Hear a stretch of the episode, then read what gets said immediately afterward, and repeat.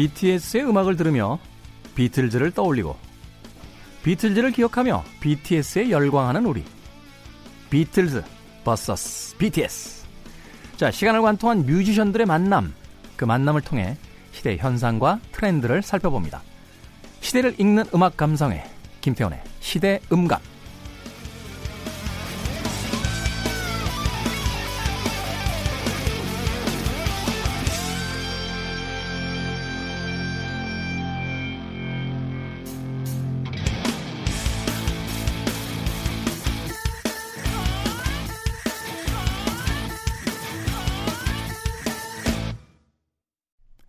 김태훈의 시대 음감 3부 시작했습니다.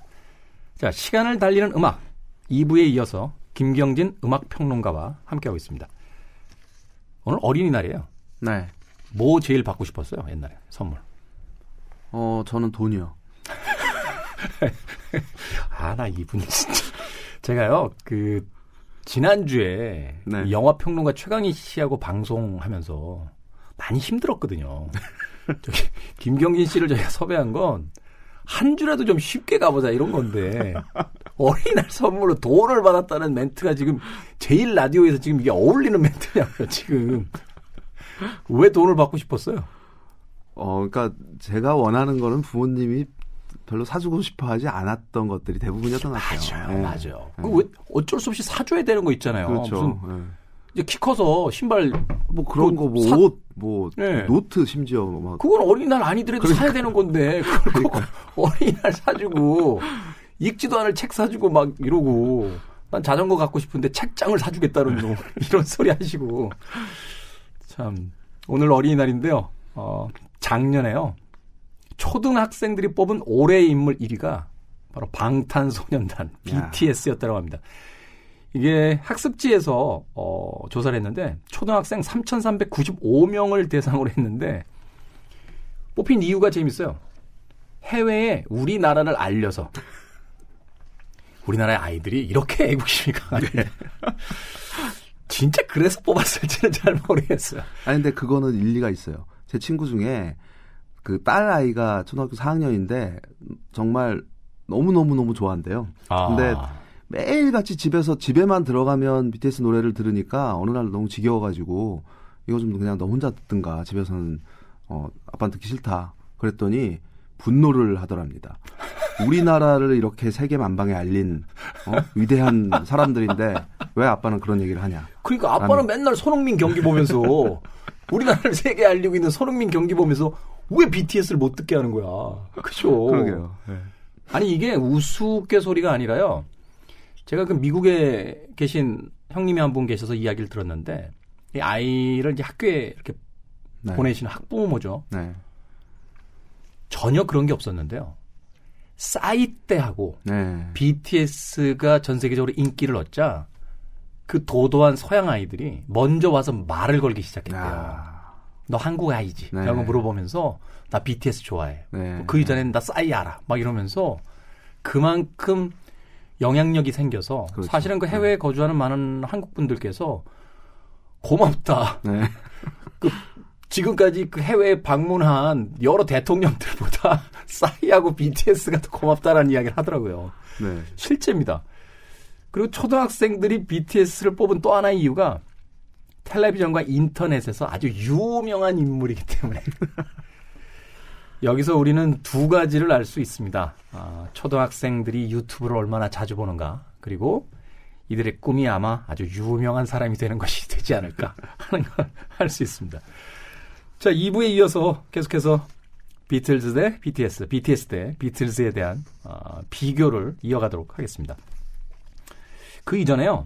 어, 가장 최근에 들어온 뉴스가 이제 빌보드 어워드에서 그렇죠. 2개 부문 수상했고 3년 연속 수상인데 네.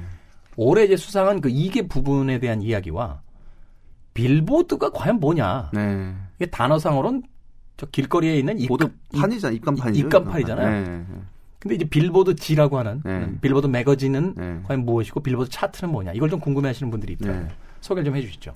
빌보드라는 거는 잡지입니다. 주간지, 음악 주간지죠. 주간지. 근데 이제 지금 이제 우리가 빌보드 하면은 차트로 그래서 공신력 있는 미국 대중음악의 지금의 모습을 볼 수 있는 차트로서 이제 기능을 하고 있는데 엄밀히 이야기하면 그 큰 미국에서도 차트는 이제 빌보드밖에 남지 않은 거 아닌가요? 그렇죠. 예. 뭐 예. 다른 잡지들도 네. 간혹 발표를 합니다만 사실상 뭐 참고를 하고 또 말씀드린 공신력의 측면에서 그냥 빌보드 하나라고 보시면 어 무리가 없을 것 같아요. 그러니까 매주 어떤 변화를 다루는 차트는 빌보드가 이제 거의 유일무이한 것 같고 예, 예. 롤링스톤지는 간혹 보면 뭐 20세기 가장 위대한 100장의 앨범 뭐 이런 네, 식으로 뭐 이제 예. 약간 역사성을 가진 차트 쪽으로 주로 많이 가더라고요. 이제 일종의 리스트인 거고. 네. 예, 예. 빌보드는 그러니까 차트죠. 실제로 판매된 거, 스트리밍 또 뭐 방송 뭐 이런 것들이 이제 반영이 된 그래서 지금 어떤 노래, 어떤 앨범이 가장 인기가 있느냐를 알 수 있는 지표가 바로 빌보드 차트라고 할 수 있는데 언제 정도부터 시작됐습니까? 이게 1940년대 어. 중반이니까 역사가 한 거의 80년 예, 다 돼가네요. 꽤 오래됐죠. 오, 예. 오래된 차트군요. 그렇습니다. 예. 음. 그래서 이 빌보드 그러니까 사실은 대중음악의 역사와도 궤를 같이 한다고 볼 수 있잖아요. 사실상. 그러네요. 우리가 네. 흔히 대중음악이라고 할 때 그 20세기 초에 이제 재즈 시대를 지나고 나서 그렇죠. 예. 한 40년대 정도부터 이제 대중음악 네, 스윙 시대 이후에 이제 좀 그 traditional 팝이나 이제 이, 때부터 이제 시작됐다고 보니까 네. 그래서 그 빌보드 차, 차트 이 역사들을 쭉 보다 보면 아 팝의 역사가 이렇게 흘렀구나 아. 아, 이런 것들도 이제 볼 수 있는데 그러네요. 저도 네. 그 집에 빌보드 단행본들이 네. 있는데 그 차트 시작이 항상 1940년대 중반부터 이제 시작되는 그렇죠. 거로 쭉 네. 나오죠. 네. 네. 근데 이제 그런 만큼 굉장한 그 역사와 또 권위를 지니고 있는 그런 잡지이고 이 빌보드에서 주관하는 이제 시상식이 이제 빌보드 어워드인 거죠. 근데 네. 여기에서 이제 한국 우리나라 케이팝 아티스트가 수상을 했다. 또 그 이번에 수상했던 그 Top Social Artist라는 이게 이제 3연속 수상이거든요. 네. 그러니까 그냥 이 말은 단순하게 말해서 어 3년 동안 지금 가장 세계적으로 가장 인기 있는 아티스트는 BTS다. 이렇게 아. 말해도 과언이 아닌 그런 지표라고 볼 수 있어요. 이번에 그 이관왕 했는데 그 어느 부분입니까? 네, 그 Top Social Artis, Artist 그리고 Top Duo Group 예, 이 부문에서 이제 상을 수상을 했는데 Top Social을 이제 쉽게 이야기하면 약간 인기상 쪽에 이제 가까운 그렇죠. 건데 예. Top Duo and Group상은 이건 네. 말하자면 솔로 아티스트가 아닌 나머지 그룹, 예. 아티스트들 중에서는 최고다 이런 거잖아요. 그렇습니다. 예. 어. 그래서 같이 그 경쟁했던 대상이 마룬 5나 뭐 이매진 드래곤스나 네. 이 사실 마룬 5와 이매진 드래곤 이것도 어떻게 보면 좀 그 상징. 상징성이 있다고 보는 네, 게이 두 팀은 지금 현재 21세기 지금 2019년 현재 전 세계에서 가장 인기 있는 락 밴드 둘이에요. 그러니까 가장 많은 공연 수익 걷어들이는 또 이두 그렇죠. 밴드고. 예. 그러니까 이들을 누르고 수상을 했다는 거는 굉장히 의미 있는 성과라고 볼 수 있는 거죠. 대단하네요. 예. 우리가 왜 그런 거 있잖아요. 그 사람이 얼마나 대단한지 모르다가 저 사람이 누구 이긴 사람이야? 그럼 그렇죠. 오, 막 이런 거 있잖아요. 예. 그러니까 사실은 뭐 한 대통령 전임 대통령은 후보자 시절에 나는 누구랑 친구다. 그러니까 난 대단한 사람이다. 막 이런 그 연설을 하기도 했었는데 네. 마른 5와 이매진 드래곤스를 누르고 수상을 했다는 건 정말 대단한 기록이라고밖에 볼 수 없네요. 그렇습니다. 예. 아, 자, 그랬기 때문에 이제 바로 이 BTS가 비틀스라고 하는 팝 역사상 가장 위대한 그룹과 이제 비교되는 건데 네.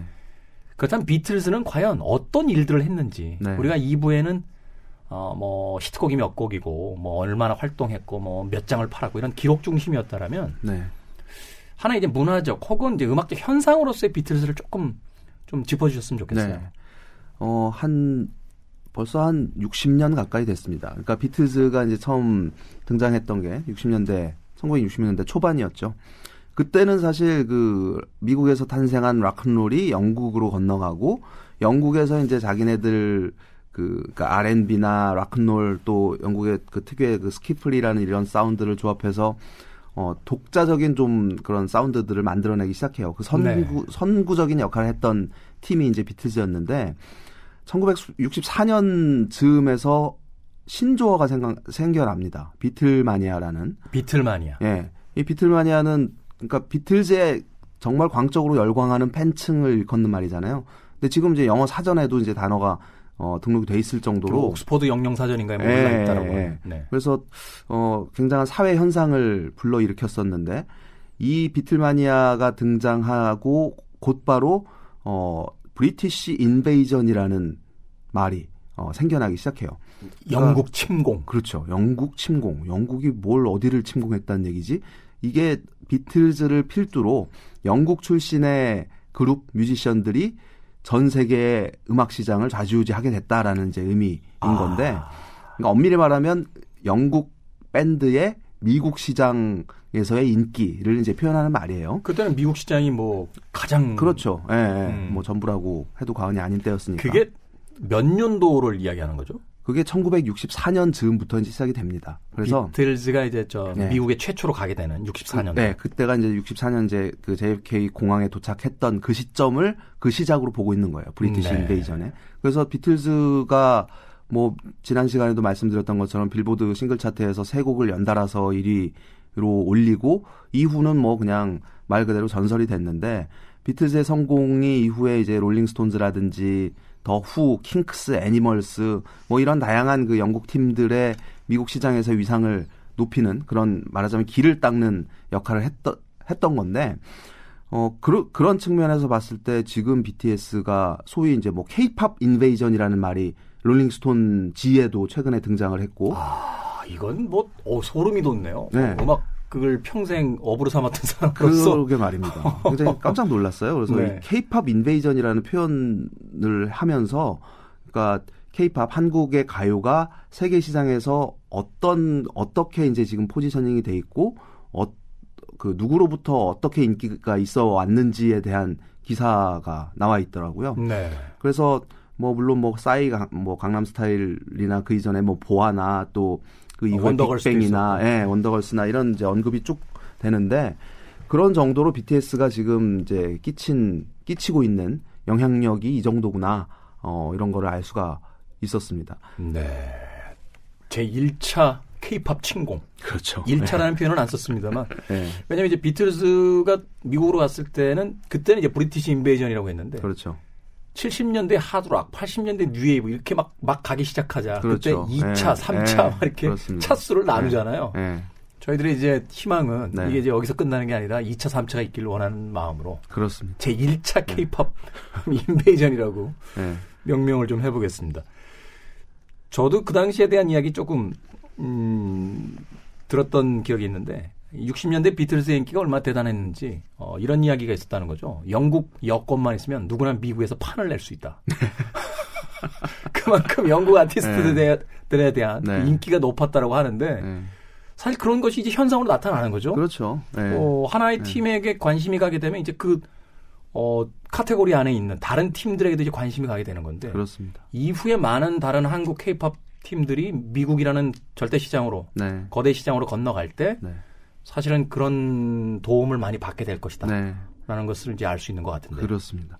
저는 네. 그 BTS를 뭐 비틀즈와 굳이 비교하는 뭐 이, 게 어떻게 보면은 이게 약간 구시대적 네. 발상이에요. 네, 그거는 참좀좀 이상하다 뭐 이런 생각을 했었는데 네. 사실 이 표현이 그 우리나라에서 처음 그 시작된 비교는 아니에요. 그러니까 우리 입으로는요. 네. 이것도 참 사대주의인지 모르겠는데 감히 비틀즈를 거론 안 했어요. 그렇죠. 근데 이걸 서양 네. 평론가들이 먼저 쓰기 네. 시작했단 말이에요. 네, 작년 가을에 그 BBC에서 영국의 BBC에서 그 BTS가 그 O2 아레나 있잖아요. 런던에 네. 굉장히 유명한 공연장. 여기에서 이제 공연, 이 매진 공연을 하고 나서 이 BBC에서 이런 표현을 합니다. The Beatles of the 21st Century. 그러니까 그냥 21세기의 비틀즈라는 그, 표현을 그 자존심 강한 BBC에서. 네. 그리고 뭐 그, 그 무렵에 또 이제 그 타임즈에서는 뭐 Next Generation Leader, 그러니까 다음 세, 다음 세대 리더라는 표현까지 했을 정도로. 아니, 그 정도 영어는 저 굳이 해석을 안 해주셔도. 네, 저희도, 저희도, 저희도 이 Next Generation Leader 정도는 저희도 무슨 뜻인지 정도는 압니다. 네. 네. 근데 이게 이런 비교가 처음에는 이게 뭐 뜬금없이 이렇게 비교를 하지 이런 생각을 했었는데 어 지금 이제 어떤 생각이 드냐면 당시에 60년대 비틀즈가 한창 이제 그 미국에서 막 인기가 인기를 얻고 뭐 British Invasion의 선봉에 서고 이랬던 시절의 비틀즈의 모습은 그냥 아이돌이었습니다. 아. 그러니까 처음 물론 이제 그, 그 당시는 락의 시대였고 밴드의 시대였고 어 젊은이들이 그냥 모여가지고 마음 맞는 친구들이 모여서 밴드를 결성해서 스타가 되고 뭐 이런 이제 시대였던 그런 이야기 네. 들은 적 있는 것 같아요. 성공한 밴드와 실패한 밴드는 있어도 밴드를 안 한 젊은이는 없다. 그렇죠. 네, 네, 네. 근데 비틀스가 다른 팀들과 달랐던 거는 물론 그 유명한 얘기지만 그 매니저였던 브라이언 앱스타인의 역할이 굉장히 컸죠? 크다고 하잖아요. 근데 네. 처음 그 비틀스가 나왔을 때의 모습을 생각해 보시면은 까만 수트에 넥타이를 메고 단발머리에 아주 단정한 네, 단정하게 그리고 소위 그 배꼽 인사 네, 뭐 이런 숙여서 네, 이런 좀 굉장히 예의 바른 젊은이들 락큰롤은 굉장히 이게 저질 네, 저질 음악인데 이 락큰롤을 연주하는 쟤네들의 모습과 행동은 너무 매너 있고 세련돼 있고 이렇단 말이죠. 네. 이게 어떤 비틀마니아 또 비틀즈 그 열풍의 어, 시작이라고 볼 수 있는데 사실은 그런 부분들이 언론 친화를 좀 가져온 것 같아요. 그렇죠. 공격당하지 않고 네, 네. 보수적인 시대에 네. 비틀즈가 계속해서 이제 방송에 초대되고 그렇습니다. 활동할 수 네. 있는 그리고 무엇보다도 어, 이 네 멤버들이 각각 정말 재기 넘치는 정말 똑똑한 친구들이었단 말이죠. 아, 그래서 링고스타도 예. 네. 이 아, 링고스타가 오히려 가장 재밌게 이제 특히 이제 아니, 언론에서 얘기하는 예. 네. 그냥 물어본 거예요. 그래서 그래서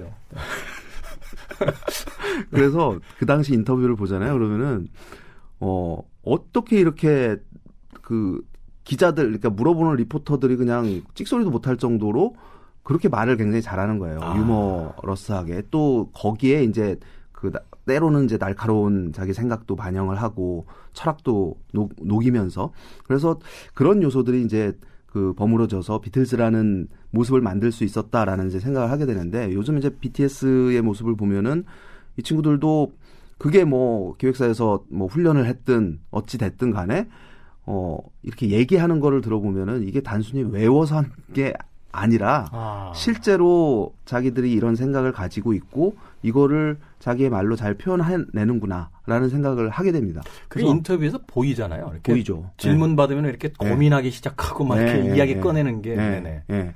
그래서 어, 비틀즈와의 비교라는 게 무리는 아니겠구나 이 친구들의 경우는 왜냐하면 어 지난 시간에도 잠깐 말씀드렸지만 비틀즈가 지금의 비틀즈일 수 있었던 이유는 아이돌 인기 아이돌의 단계에서 껑충 뛰어서 레벨업을 한 거죠. 아티스트의 단계로 아티스트로.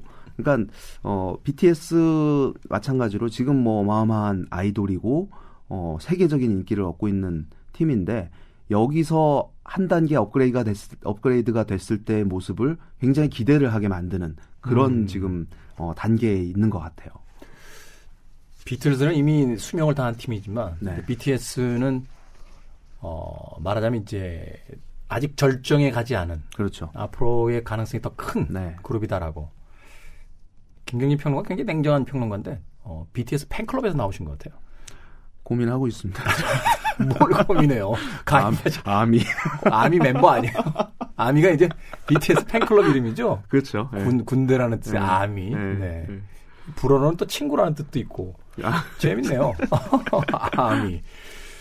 저는 이런 생각을 좀 해봤어요.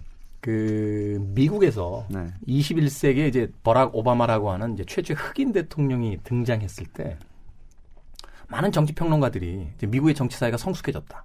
그리고 버락 오바마가 워낙 잘생겼고 네. 어, 똑똑했기 때문에 대통령이 됐다라고 이야기를 했는데 문화 평론가들은 좀 다르게 해석을 했죠. 네. 사실은 이 버락 오바마가 대통령 최초의 흑인 대통령이 될 수 있었던 것은 80년대부터 등장했던 말하자면 아, 토크쇼의 여왕으로서 지성을 보여준 흑인 여성이었던 오프라 윈프리. 그리고 흑인 남성으로서 전 세계, 특히나 미국에서 출발해서 전 세계의 거의 유일한 팝의 그 왕이 됐던 그렇죠. 마이클 잭슨이라고 하는 네. 인물. 그래서 이 두 인물에게 열광했던 10대들이 네. 나중에 20대, 30대가 되는 이제 21세기에 와서 투표권을 갖게 되자. 네. 아무런 꺼리낌 없이 흑인에게도 그 능력만을 보고 투표할 수 있었다. 이런 그렇죠. 이야기를 하는데 네, 네.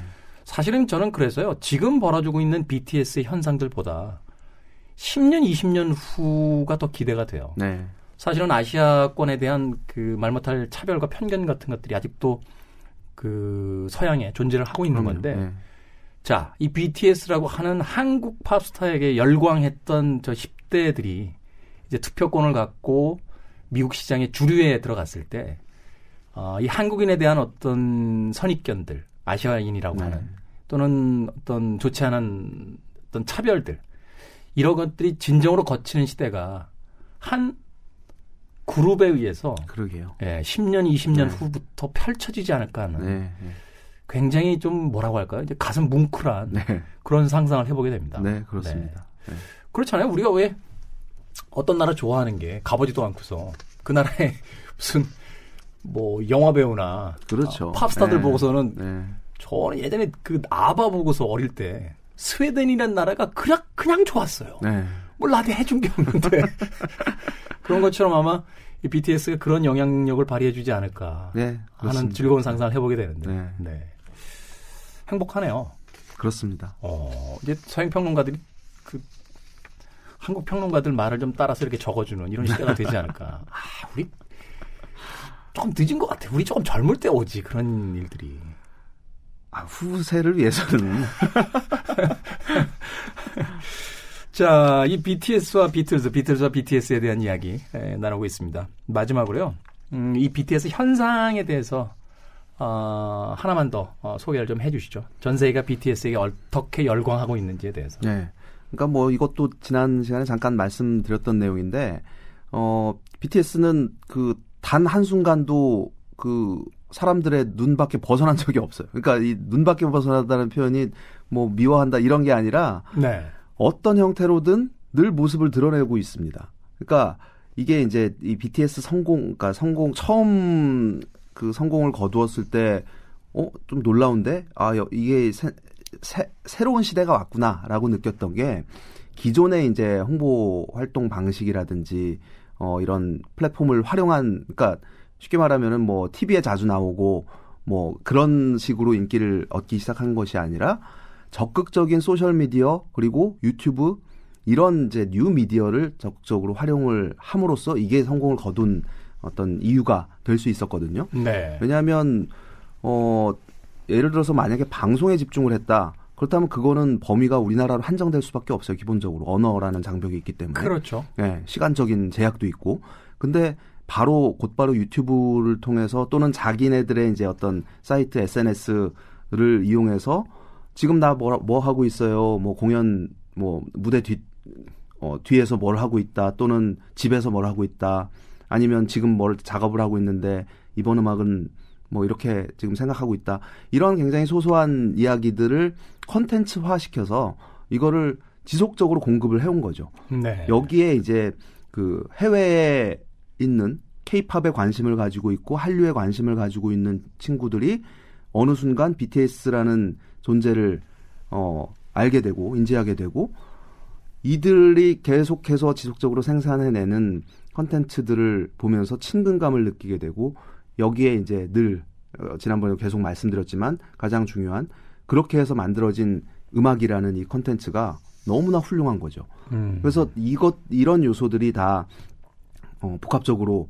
엮이면서 굉장한 그 BTS라는 그러니까 어 이게 단순히 그냥 음악 존내가 아니라 완전히 이들에게 음악적으로나 아니면은 정말 이 그룹 아티스트에 대한 애정 강한 애정이 생겨나게끔 하는 음. 예, 그런 이제 뭐 전략이라면 전략일까요? 그런 행보가 어 어떤 성공의 바탕으로 자리하고 있다고 생각을 하고요. 네. 무엇보다도 이렇게 해서 지금 생겨난 전 세계적인 팬덤이 어, 과거 뭐 한 10년쯤 전에 처음 우리나라에서 이제 아이돌이라는 개념이 생겨나고 했을 때, 어, 주로 이제 그 아시아권에서의 인기였다면 지금은 정말 어, 전 세계. 전 세계죠. 네, 전 세계로 이제 범위가 확장이 돼, 돼 있잖아요.